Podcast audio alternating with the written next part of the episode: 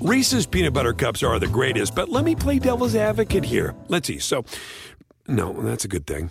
Uh, that's definitely not a problem. Uh, Reese's, you did it. You stumped this charming devil.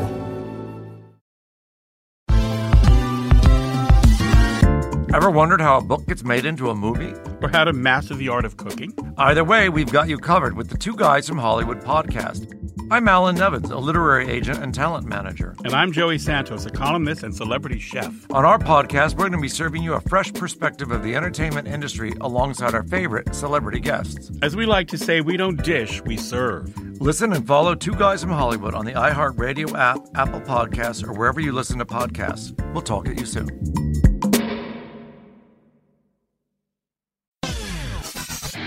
Cause trouble. Scott Farrell is calling the shots from the sideline. We're gonna make fun of people. We're gonna hurt people's feelings. It's Farrell on the bench. I believe in whipped cream with everything.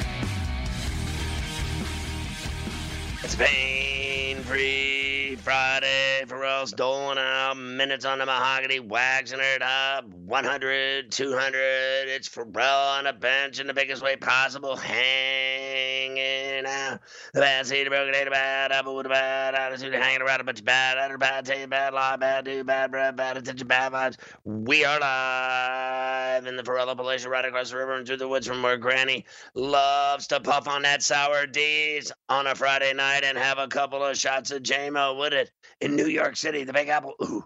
People dressed in plastic bags, directing traffic, some kind of fashion shake it up should do, but all my friends that come around, plastic floods, a party up, rats on the west side, bed bugs uptown, what a mess, this town's a tattered, my brains splattered all over Manhattan, should be shake out. Ooh. Hey, what's gigging? It's Farrell with Carver High tonight, and I just can't even believe what I'm uh, seeing, honestly. That uh, I was just, I wasn't watching the game. All right, so let's just be clear.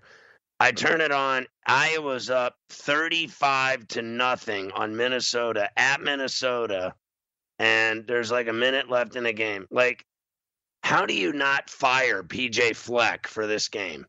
I mean, Carver High, honest to God, uh, honest to God, how do you lose at home 35 to nothing when they're paying that guy that kind of money? I don't care who's on the team.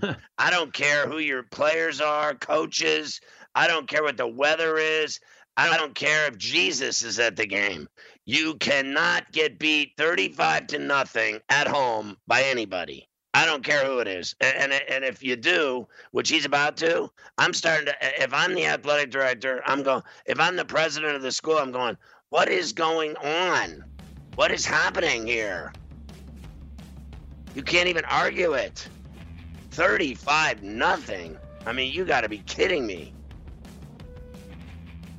FAU's up 31 13 on Florida International. We'll talk on the bench tonight. Hey everyone, it's Michelle Williams, and I love being able to share my story with you on my podcast, Checking In with Michelle Williams, where my guests and I get real as we share the ups and downs of our mental health journeys, and I'd love for you to join me. I'm still on my own journey, but I want to be transparent with you because as I was posting all the highlights of my life on social media, I was breaking down. And too many people fall victim to the picture perfect image of the high life, so I created a space to discuss the good and the bad. We can laugh, man, we we to learn and most of all, I hope to inspire you to go on this journey with me to better mental health. This is to be your church, your turn up and everything in between. So join me on my podcast, Checking In with Michelle Williams, a safe space for every kind of person. Listen to Checking In with Michelle Williams every Tuesday, a part of the Black Effect on the iHeartRadio app, Apple Podcasts, or wherever you get your podcasts.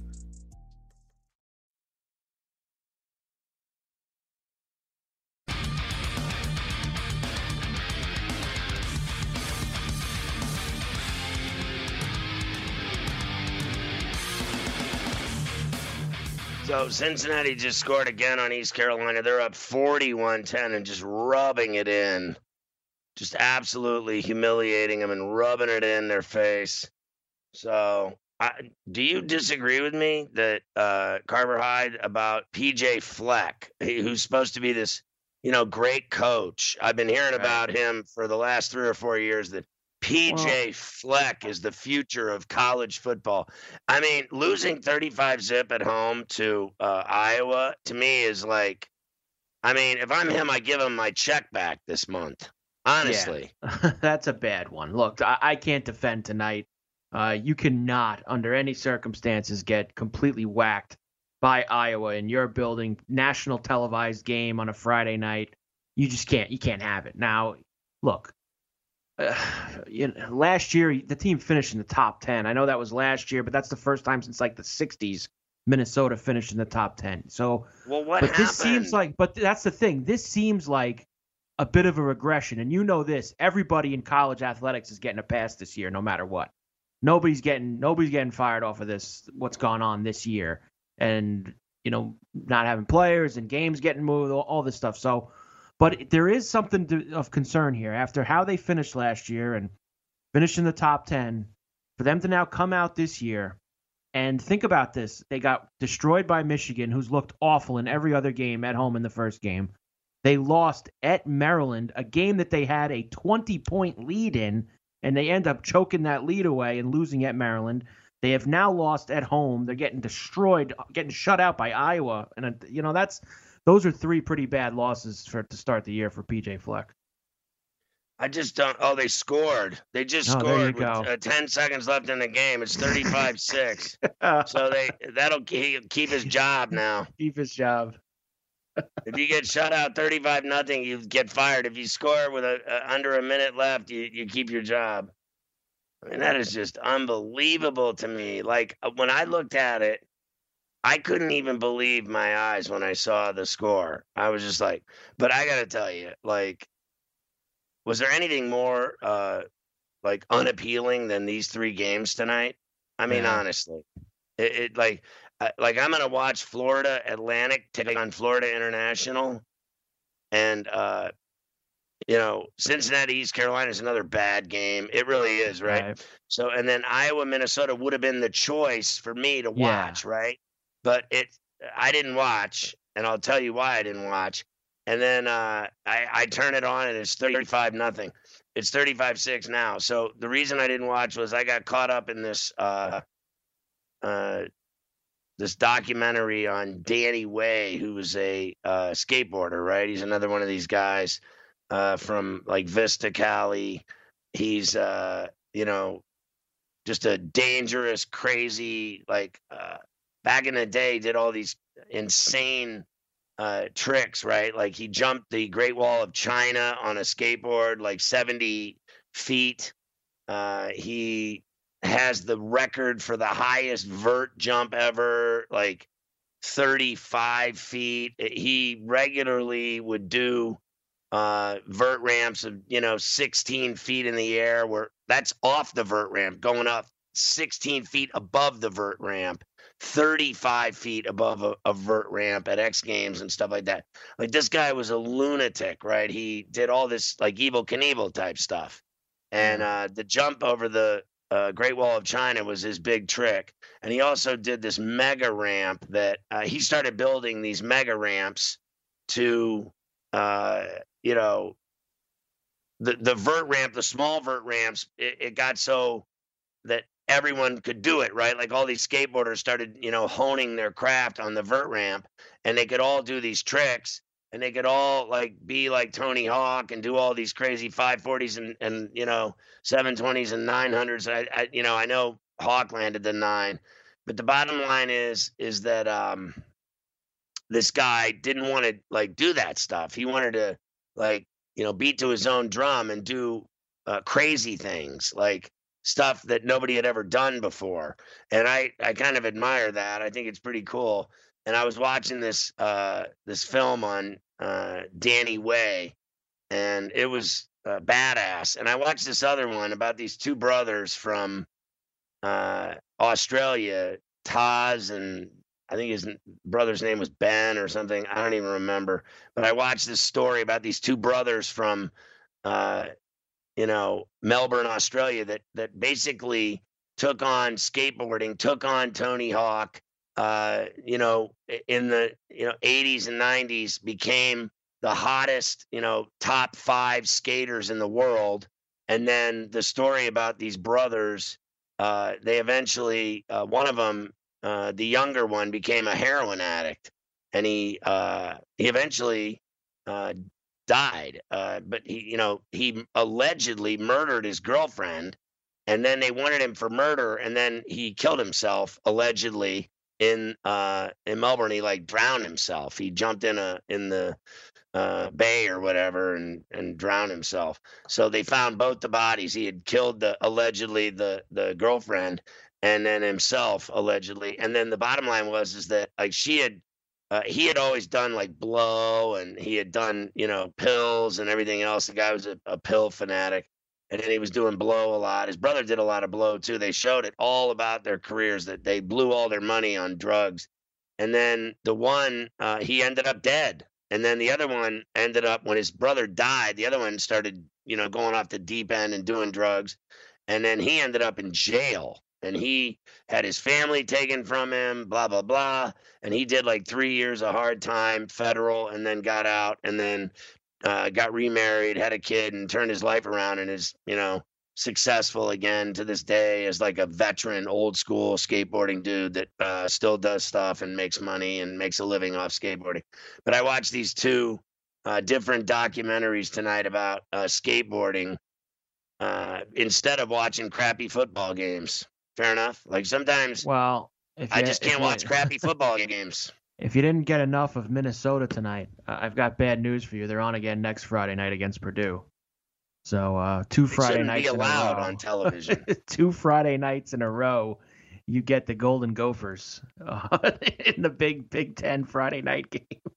well i mean how can you bet on them again ever honestly after and they're home again too. They're home again next Friday night against Purdue. Well, that obviously doesn't matter where they I play the know, game. it's- I mean, they can play the game in hell But for that's all I bizarre care. that they're they got back to back Friday night home games. That's pretty weird. So, did you ever find out who uh, is favored in that Cal UCLA game on Sunday? I I can tell you that right now. Hold on. Is that will Bring that up for I you. Yes. I couldn't find it. Let's find out. I looked on FanDuel earlier, and I couldn't find it. The Sunday game. All I saw was the Saturday game was canceled, and, and that was on the board like that it was postponed. So Yeah, no there's still still no line for that still game. Still no line. football, Yeah. Well, why wouldn't they have a lineup? I don't. I don't understand. I, I would say in the morning. I think in the morning they'll have the lineup. I, I think that they're probably um, crunching Figuring numbers. Yeah, because usually, you know, th- this came out of nowhere. Usually they know the schedule weeks in advance. They have like you know those pre numbers that they set, and they put those out immediately, like a week before, and then they adjust them as they go. So this game completely got sprung on everybody uh, in 48 hours. And honestly, uh, great job by the Pac-12. Because We were saying this. I don't know why the Big Ten didn't do stuff like this. Like you got two teams that aren't having COVID issues. Let them play games. I think that these teams should be in contact with BYU and they should be playing them, especially these West Coast teams in the Pac-12. Um, you know, the, the, there's opportunities to play football here. So let's So let's you play some like- football. You like the fact that they, uh, the two teams that weren't affected by the COVID, Cal Yes. and UCLA, uh, organized the ability to pull off this game, I love it. I think it's a great job by them. right? And then everybody else, uh, like Ohio State, they can't get a game going and they cry about it. But they want to play. There's just the Big Ten has not set up a situation like the Pac-12 did today. Did you think I was crazy today when I was talking about them crying about everything? Not just uh, missing the game this week, but they've been crying long before the, the, the Big Ten canceled that season. We'll come back and talk to Michael Williams about the Masters. Have you written a book and need some insight into what comes next? Or are you passionate about cooking and want to know how to make it your career? Or maybe you just want to hear insider stories about the entertainment industry. Either way, we've got you covered with the Two Guys from Hollywood podcast. I'm Alan Nevins, a literary agent and talent manager. And I'm Joey Santos, a columnist and celebrity chef. And on our podcast, Two Guys from Hollywood, we bring our expertise to the table with, of course, delicious cocktails and all kinds of recipes for you to try at home. So grab a drink and join us. We've got a wide range of celebrity guests and Hollywood insiders to discuss pop culture, publishing, and entertainment. And we'll provide you with an unfiltered and sometimes brutally honest show about Hollywood. As we like to say, we don't dish, we serve. Listen and follow Two Guys from Hollywood on the iHeartRadio app, Apple Podcasts, or wherever you listen to podcasts. We'll talk at you soon.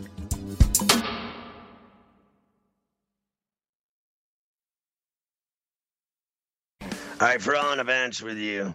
Uh, so uh, we got Michael Williams uh, to join us to talk about the Masters. Of course, he's with uh, golfwrx.com. He's been on the bench uh, for years, talking golf with us uh, whenever it matters, and we like uh, the majors. We particularly like the Masters, and I'm a huge freak for the Open Championship and Links Golf over in Scotland or wherever the hell they play it every year. Uh, but uh, these are our two favorites, and it's always good to have Michael on the bench. How you doing, Mike? I'm doing great, my brother. And um, it was my birthday on Wednesday. I'm still feeling the glow, even throughout the muck and mire of 2020. So I just want to say, it's so happy to celebrate. I do a month of celebration for my birthday, so I am celebrating with you tonight, my friend. With I you. like that. How old are you now? I am 31 years old. No, that's not true. I, I am I am 59, which is not not a bad age and a really great golf score. So I wish you know, that I was. Uh, I wish I was 31. You know, uh, I played basketball today. I trained with this guy. He's 59, and uh, he's uh, he's still got game, and uh, so do I. And it's amazing. He was uh, showing a, a video today I saw on Facebook of these 80 year old guys having this. It was an 80 year old men's basketball tournament somewhere, and they showed all these guys 80 plus playing basketball. It was a trip. But you got to give them credit. They were going up and down the court. They were chucking threes. They were passing the ball, setting screens. I was like watching it in awe. Uh, so here's to the old guys. Raise one up, Carver High. A cold freshie for Michael Williams. I had his birthday this week. It's a month long celebration.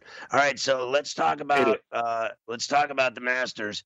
Uh, I have to tell you, uh, first of all, uh, what the way I, I thought Jon Rahm was playing golf today, uh, with that you know five under through twelve, he's still got Yeah. uh, some holes left. Uh, and, and the way he was playing, I mean, he really was standing out. I know that uh, Rory had a, a big six under today to get into the mix at, at three under or whatever, but Rahm uh, seems to be on a on another level the way he's playing all of a sudden. Well, Rahm has that in him. You know, I mean, this is the guy who, for a minute there, was the number one ranked player in the world. That's been his goal since he got to America from Spain. Um, he's in that tradition of, of great Spanish golfers who have won the Masters. I mean, you start off with Seve Ballesteros, which goes on through Olazabal, Sergio Garcia, and now you have Jon Rahm, who has learned something and picked up something from all of those guys' games. You know, um, when he can keep his temper intact, you know, keep his composure together, he's really, really tough to beat. And it's that composure thing that kind of gets to him. And it's funny because now, you know, you have the players mic'd up and there's no fan noise or anything like that. And you have all the shotgun mics out there. So you pick up every single profanity that he utters, you know? And I think that they're not doing the the fining thing anymore because he pretty much would have spent his winner's check by now, you know, on like sort of the F Right. dropped, you know, when he made little mistakes. But um, the guy has got game. He's got a bunch of holes to play. Again, his thing is to hold it together, you know, on the back nine on Sunday. Because as the saying goes, you know, the tournament, the Masters starts with the back nine on Sundays. Let's see where he is and how he can hold it together if he get if he gets to that point. Did you see like because I was on TV today on Coast to Coast on Sports Grid and I said that when Disney uh, forced ESPN to uh, lay off and fire those 300 people this week, they must have fired all their good cameramen because uh, the camera work at the Masters by ESPN has been the worst I've ever seen in sports television history. I have never been so dizzy watching two days of golf in my life. Was there one shot at all in two days that they actually knew where the ball was going when they were filming? Because it was the worst I've ever You know, seen, and I mean it. It was terrible. It's fu- it's funny that you say that, you know, because I noticed it too, and I'm, I'm not quite sure whether it's because the number of cameras is is more limited uh, now. If the the staff that they have in the truck is more limited and they don't have as many people to track it, if there's some technology that's missing. I don't know the answer to that, but I, I got the same feeling that you were feeling. But you know who it's worse for than us is the players because they will tell you to a man. There are so many. If you're on that course, you'll see how big Augusta is when you're. What what strikes you when you're there is how big it is from front to back and side to side, and how much elevation there is. And the players didn't know until this year how much they rely on fan reaction to know exactly where their ball was. You hit so many shots into greens that are so far above you have no idea where your ball finished. No idea. So they're, they're just looking now and just saying, is it good? Is it not? I don't know. I've seen players go up to a cameraman on, on a hole and say, uh, where'd my ball finish? Because, you know, they just don't know. Uh, you know, we're all sort of, you know, it's a different thing. It's, you know, now the Masters is the fall classic instead of like the, uh, the spring gem that it usually is. Uh, the weather's different. The sunlight, sun goes down sooner. And this whole thing about not having the cameras and the tracking that we have there, it's all part of it. But look, who would have thought that we'd even get to this point? And by the way, if it was like two weeks later, the way the trend is going with COVID 19, we probably wouldn't have the Masters at all. They probably would have shut it down. So I, am just happy that we're out there, right? You know, and, and have a ball to try to track. Yeah, well, how about when uh, DeChambeau uh, had his ball plugged on number three, and uh, like 20 people couldn't find it, and meanwhile they're showing uh, the camera, they're showing the replay of where the ball landed. Meanwhile, they're looking uh, the whole 12 pack of people were looking 15 feet the wrong way, and it's amazing to me. Like, how can you be on national television and not know where that ball is, and and, and have 20 people looking for it? And I just think uh, I, am not even wrong. They have butchered the Masters. The the camera work has been a, an atrocity. That's all I have to say. So anyway, um, you know, what's the deal with him, by the way, uh, DeChambeau? Because he's in all kinds of trouble, isn't he? Like I don't know where he finished for the day. I know the the cut. He's at plus one, but he's got uh, what has he got? He's he finished twelve holes. He's got six holes left. It, it doesn't look like yeah. he's going to do it unless he gets hot. Uh, well, so here's the thing with Bryson. You know, he's Bryson to me. Uh, we've talked about this before, Scott, and Bryson he won the U.S. Open, so you've got to give him his props, right? He did that thing at Wingfoot, so he's got something going on. But I still believe that he is a golfer who has a bunch of ideas about. He's committed to having a bunch of ideas about how to be a championship golfer rather than a commitment to being a championship golfer. Like I, I want to do. He's committed to doing it in a way that no one's ever done it before. You know, and and you know, cutting the corner on number 13 and hitting it to 124 yards out on a par five and that sort of thing. Taking these obscene lines on the par fives and right. trying to drive 380 yards par. Is, is committed to doing that. So he, all that comes from swing speed. And when you make big swings, you make big mistakes. And I, I, I don't know. You know, I, I to me, it's much more of a joy to watch a guy who's sort of an artist. I probably watch Ty, enjoy watching Tiger as much now as I did in 2000 because of the art, the craft of what he's doing now. He's just carving these lines through the air, and you know it doesn't matter. As they say, there's no pictures on the scorecard; it's just numbers. And uh, everything about Bryson just sort of bugs me. You know, I mean, if I had to play golf and look like that, I probably would take up bowling. I just wouldn't do it. You know, DeChambeau like French with two, right? I mean, it's like it's like French for two dudes and one dude suit. You know, he he, he just he just looks kind of like you know awkward. You know, um, but he's got to. He's, he's prone to these big mistakes. He takes these big swings. He's going to be prone to these big mistakes. I, I feel like, like Augusta is unforgiving in a, in a way that he's not used to. And he's never done well at Augusta. He's not doing well now he has the capability to make eagles where other people are trying to make pars. So he can still put it together. He's got a whole back nine to play. So you know we'll see what happens with him. I, I think he's probably going to make the cut. But um, with again making putting these big numbers on the card right now, he has more penalty shots than he has um, than he has than he has eagles. So that's not going to get it done, right? Well, I mean, he he bogeyed three. Uh, I'm just looking at these scores today.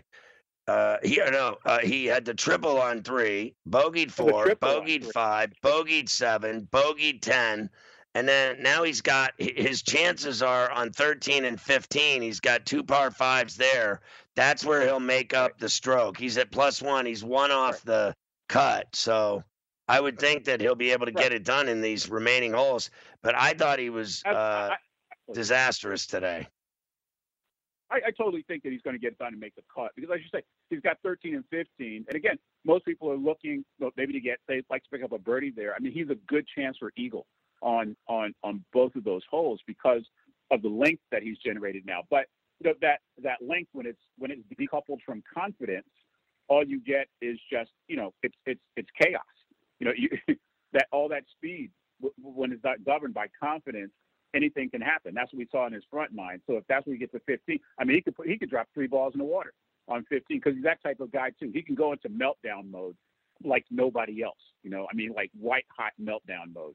And honest to God, it's super fun to see. But you know, I'm not wishing that on the guy. But you know, that'll be easier for you to find and see on your TV than tracking a ball. You'll be able to notice that. Again, it's two dudes in a one dude suit. You can't miss it. So uh, obviously, uh, I got about a minute here, and then we'll break and come back and talk more about uh, the leaders uh, in that pack, the four guys at nine under, heading into yeah. Uh, the end of the second round and into the third round on Saturday. We'll get into all that. But I just wanted to mention, like, so as far as uh, its Ancer, Caleb Smith, Justin Tom, Thomas, and and DJ, they're all at nine under. Cantlay's at eight under with M and Matsuyama, Rahm right there as well. So four at eight under. Yep. And then the pack at seven is Willett, former champ, Fleetwood Mac, Rose, right. Pan, and Louis Oosthuizen. And then uh, after that, like the big names at six are Schauffele, Casey, uh, Reed. And then at five, Lefty, Koepka, Howell. So, and then Rickie's at four in that group with Tiger Woods. And so uh, we'll talk about all that. I want to talk about the guys at the top and the guys within striking distance. We're talking to uh, Mike Williams, our good friend, about the Masters round three tomorrow in Augusta.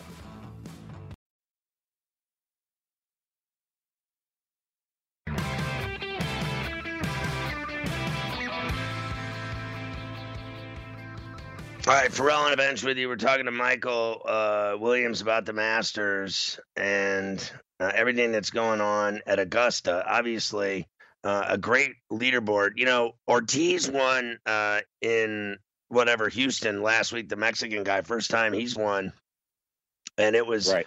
Uh, huge for uh, Mexico. And then to see Abe Ancer playing the way he is at the Masters, atop the leaderboard with three big names. Uh, I don't think anybody knows Abraham Ancer. You and I both know who he is. We've seen his sweet swing, very easy, simple swing. He sw- swings like my grandpa. You know, he he's not trying to hit the ball far. He's trying to hit the ball straight and on the fairway and get you know up and down. And he's really good at it. He's got a clean game. Are you shocked to see him where he is? And I know most people give him no chance whatsoever over the weekend. How do you feel about him? Well, Abraham Ancer's like, if you remember a guy named Steve Stricker, you know, Steve Stricker was that guy who who fell into like a little lull, but when he came out of it, when he revived himself, he had this robotic swing, perfectly smooth. It was the same week after week after week, and when it was his week, he could win almost any place. And it was almost like the harder the course, the better he was because he was so predictable with his game. You know, it never went outside of too many, uh, uh, nobody had any, any mood swings in his game. That's Abraham Ancer. So I'm not surprised to see him in it, especially when the course is being as forgiving as it is. I mean, the course is very soft right now. We have rain, um, a lot of rain. The course is soft. It hasn't had a chance to firm up like it typically does you know, over a Masters weekend, and sometimes like it is through the entire four days. So um, when you get a guy who hits a lot of greens, who hits a lot of fairways, yeah, I'm not surprised to see him in the lead. Whether he's there on Saturday and especially Sunday, as we keep talking about, the background on Sunday is not what's in his bag; it's what's in his hat.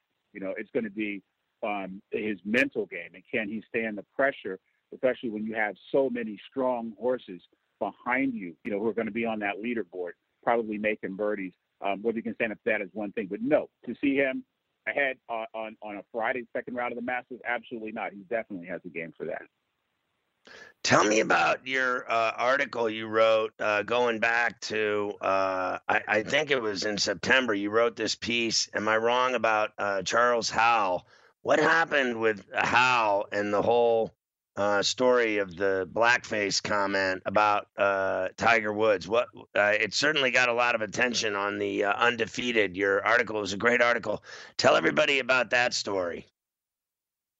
Yeah, real quickly. Um, so I was at the U.S. Uh, Open in uh, 2019, and I was invited to a small gathering where Charles was speaking, and they asked him to tell a funny story because I mean the golfers are introverts and don't really have funny stories. So um, one of the the guy who was interviewing sort of teed him up with a a, a story about how he had been at uh, um, uh, Isleworth when Tiger had had his accident, which started all of his troubles, and he told the story about how he would thought it'd be funny to sort of punk the reporters and went to quote put on a bunch of uh, dark stuff on my face and put on a curly wig, get into a Escalade with a blind and pretend to be Tiger. I was there when he did it, as I said, and I was livid. I was pissed. I, I um, didn't want to blow up the tournament and and blow up his career. I told him in front of everybody that he could have ruined his whole freaking life, you know, with that one story. So the story that I wrote is about the redemption, really, of Charles. I'll let people read it, get it for themselves. But it's the fact that I wanted to give this guy. I didn't want to say that the moment was the man. That what he did in that moment was everything that he was. So we worked through it. He worked through it with counseling, with faith, with good works, and he's in a different place now. And I can say proudly that the two of us are friends after what was a very, um, a very awkward and very could have been a potentially very damaging moment. I hope it's a lesson for everybody about how, you know, on, on on the golf course we call it a mulligan, you know, in the church we call it grace, but everybody needs it every once in a while. And it was extended to Charles, and he really made the most of it. So he is actually playing really well right now at five under in the uh, Masters. Uh, that's that's a crazy story. Uh, I'll see if I can uh, repost it for you so people can uh, read it for themselves. Uh, so when you look at DJ and, and I just want to say he's an Augusta guy. He's a guy who grew up in Augusta. Right. I mean, it would mean every. It would be like if he wins this thing, it would be if everybody remembers when Larry Mize won it, another Augusta guy. It would be right. like that. Believe me, if this guy wins this tournament, you won't be able to get him to stop crying. It'll, it'll mean that much to him. I believe that. I believe that. All right. So uh, yeah. DJ and Thomas, the way they're uh, in that pack of wolves at nine under at the top of the leaderboard, and these two guys are just ruthless. Uh, they're you know gigantic forces in golf these days, Thomas and and Johnson, and it's amazing to me how I mean, if you remember, like Jordan Spieth had that run where he was like the hottest commodity in golf, and now he, it's almost like he barely matters anymore. It's the craziest thing. But Thomas has exploded and taken his place, and DJ's already got that name and that juice. Uh, do you think it's going to come down to those two, or do you think it's going to be someone else that creeps into the scene? Very likely it's going to come down to those two. I mean, the other guy who I have in the mix would be um, from DJ and Thomas would be actually Patrick Cantlay, who's right behind them, and and Tiger, because I'd never count Tiger out of anything because I've just stopped doing that, right? Um, but Cantlay has the game. He's currently ranked number 12 in the world, and I think there's something like three out of the last 10 winners of the Masters, some crazy number like that, who've been ranked number 12 in the world and gone on to win the Masters. So if you're a betting type of chappie, maybe Cantlay's a good one to put 100 on right now. But look, Thomas and DJ, those are two guys like my, my son is into gaming and he's gotten me into it. And when you get to the end of the game of any great video game, a fighting game, you get these this epic battle between these two like warriors that have it all. That's who those two guys are. They have it all, and it, it, it, I, I love uh, uh, Thomas's game. I love everything about it. He reminds me of he reminds me of Ron Guidry, just a little guy who's like a salty red ass guy who just can throw fastballs. He can uh, be guiling. He can be. He has touch. He has everything. And DJ, you know, he's just, you know, he's Maximus. He's Maximus in, in, in the ring. There's there's there's nothing that could overpower him.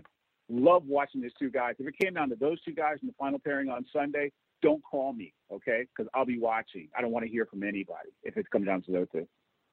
Uh, Matsuyama, I have to say, I mentioned him today on the TV uh, show that he had the greatest golf outfit today of anyone. I mean, that red outfit he had on and those shoes he was uh, sporting that matched the shirt like that. I don't know if it was it was burgundy or if it was pink. I don't know what it was, but eh, I mean that was a badass look he he was rocking.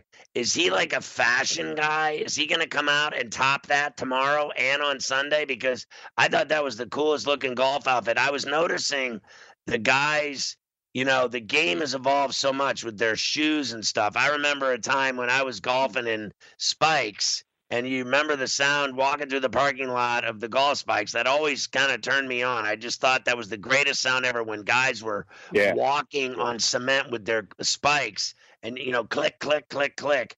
And then now guys are wearing like basketball shoes to golf like i golf in basketball shoes believe it or not and some of the footjoys i saw today are so badass with their colors and they look like you know running shoes and basketball shoes low tops uh, i just think like the fashion of the of the sport has gotten so cool and badass it really is unbelievable matsuyama rocking it today Rocky Matsuyama was rocking. it. You know, he's he's dealing with the Japanese crowd, so he has he has sponsors that um, you know he he he is teeing up, you know, with that gear and that sort of thing. And the Japanese do have a different type of flair. Personally, to me, it looked like he lost a bet, but that's just me. I, I, I, I do it. you know, got it. You know, different strokes, as they say. Um, but I, I think Matsuyama, you know, uh, the, the the thing that I love about him is his swing. I love that pause at the top of his swing. He gets to the top of his swing and it's just like, oh, and then bam, he goes for it. it. It's a very distinctive swing, and he is a guy who's also been number one ranked in the world for a minute for a heartbeat. Um, his putting can get suspect. You know, his short game can sometimes get a little shaky, and that's what's gonna eat anybody up at Augusta, especially on you know the, again the back nine on Sunday. We keep saying that the short game has to be airtight, rock solid. Um, that hasn't necessarily been the case for him. His full swing is is, is stellar, um, but the putter has to be hot. You know, the outfit. We'll see what he goes with on Saturday and Sunday. I I, I bet you that you know I, I don't think it's going to be Payne Stewart crazy, but I bet he comes with some colors. so hey, who's got a better chance of uh of stepping up uh over the weekend of veterans in uh Rose or Louis? Oh, I'm so glad you said that. You asked the best questions. That's so cool.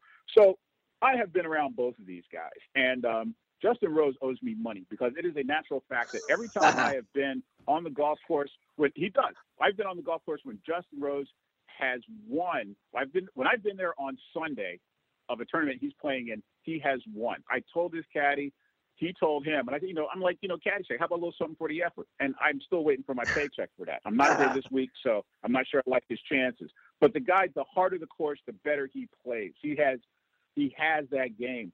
Um, Louis, I played with Louis in South Africa two years ago, and he is maybe the nicest guy I've ever met. And that swing should be just it should be recorded for a lifetime. Here's here's how to swing. Just record. If anybody wants to know, here's how you do it. Um, if had he been healthy, he'd probably have three majors. He has the second place Grand Slam for majors. I personally want to see him win. Those are two guys who have finished second in in the uh, uh, uh, in the Masters. They both have runner-up finishes there. That green jacket means a lot to both of those guys. Louis doesn't show it. I think that if I was if it was down to those two, I would say Rose because Louis, you know, you wonder he's so committed to being relaxed. At some point, you have to get that fire. You know, you have to say, "I'm going to take this from you," and not wait for it to actually just sort of happen to you. Rose Right. knows how to do that. He knows how to go get it and make it happen. That guy won the U.S. Open at Merion, okay, when nobody else was under par. So I know that he can do that. So if I had to choose between those two, with my head, it'd be Rose. With my heart, it would be Oosty. It'd be Shrek. Hey, I think it's uh, I I think it's great that uh, it's on the Masters. That uh, you know, I don't even care. I said this on uh, on this show last night and on TV yesterday and today that uh, I don't care if it's April. I don't care if it's November. I don't care if it's February. The Masters to me is so awesome. I don't even care if there's fans not there. I, I just am so happy Right. that it's on. I have to go to your boy Mafia is getting married tomorrow, Michael, and uh, so I'm I'm in Mafia's wedding. I'm in the wedding. It's uh, tomorrow, so I'm gonna uh, secretly have my phone going. I'm gonna have my I'm gonna have the video going on my phone the whole day. Uh, it's uh, congratulations. I love you. Congratulations. Don't touch me. Uh, and I'm I'm gonna go in the corner and watch the golf all day at, at his wedding. But uh, listen, enjoy uh, the enjoy the Saturday and Sunday at the uh, Masters. Always great having you on the bench. You know I love you. Congrats on that great piece in the undefeated. I'm glad you woke him up to Thank that uh, being uncool. Uh, you know we'll catch up with you, brother. Uh, much love and respect. Uh, all the best. Stay healthy, dude. Thank you. Tell Mafia I said, hey, I want some black people on that wall. Yeah, you're telling me. I got you covered. I can't believe uh, Mafia didn't invite Michael to the wedding. It's BS. All right, uh, there he is, Michael Williams, uh, with us tonight on the bench. Always good to have him on from uh, golfwrx.com, and you can see a lot of his uh, great work there and uh, elsewhere. I'll try to get that article he wrote about uh, Howell out on uh, Twitter. We got uh, another hour to go and a little uh, change on top of that. So we'll see what kind of trouble we can get into uh, tonight on the bench.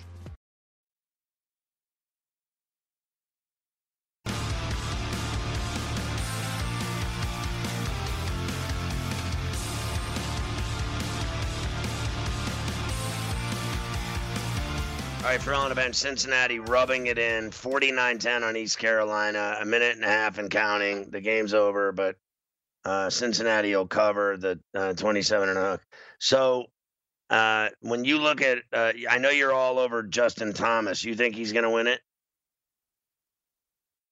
I mean, I'm obviously hoping that he is. I can't sit here definitively and say he's going to win it. I think there's way too many good players in the mix right now. Do I think he's played well enough over the first two rounds that he can win this tournament? Absolutely.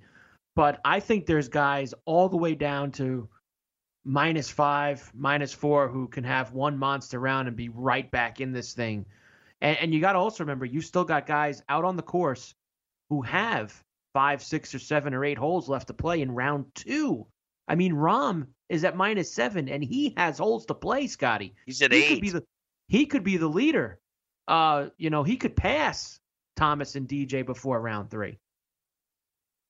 And if you uh, if you think that could happen, and let's say it does happen, if he passes him, and let's say let's say he ends up at, at ten or eleven, do you think he ever looks back, or does he run away with it? I, I don't think that anybody runs away with it uh, this weekend. I think that there's too many guys bunched together. Um, I, think that this is something that definitely Sunday, early Sunday afternoon, we're going to have multiple guys with a chance to win this thing on the back nine. It could be the, the superstars and maybe one or two um, of these unknown guys. Uh, but I- I think that you're going to have four to six guys in the mix, back nine on Sunday. It's going to be awesome. Yeah. So I guess uh, East Carolina scored here with 17 seconds left, but um, they're still not going to cover. Uh, I'll tell you. Are I'll they? tell you one thing though. That was important to some people. I think. Build digital first customer relationships with Salesforce Digital 360. Connect every marketing, commerce, and digital experience on a single platform. Innovate fast with easy to launch sites, campaigns, and apps. That's more relationships, more revenue, more return, and more success. Salesforce Digital 360. Hear from our customers at sfdc.co slash digital 360.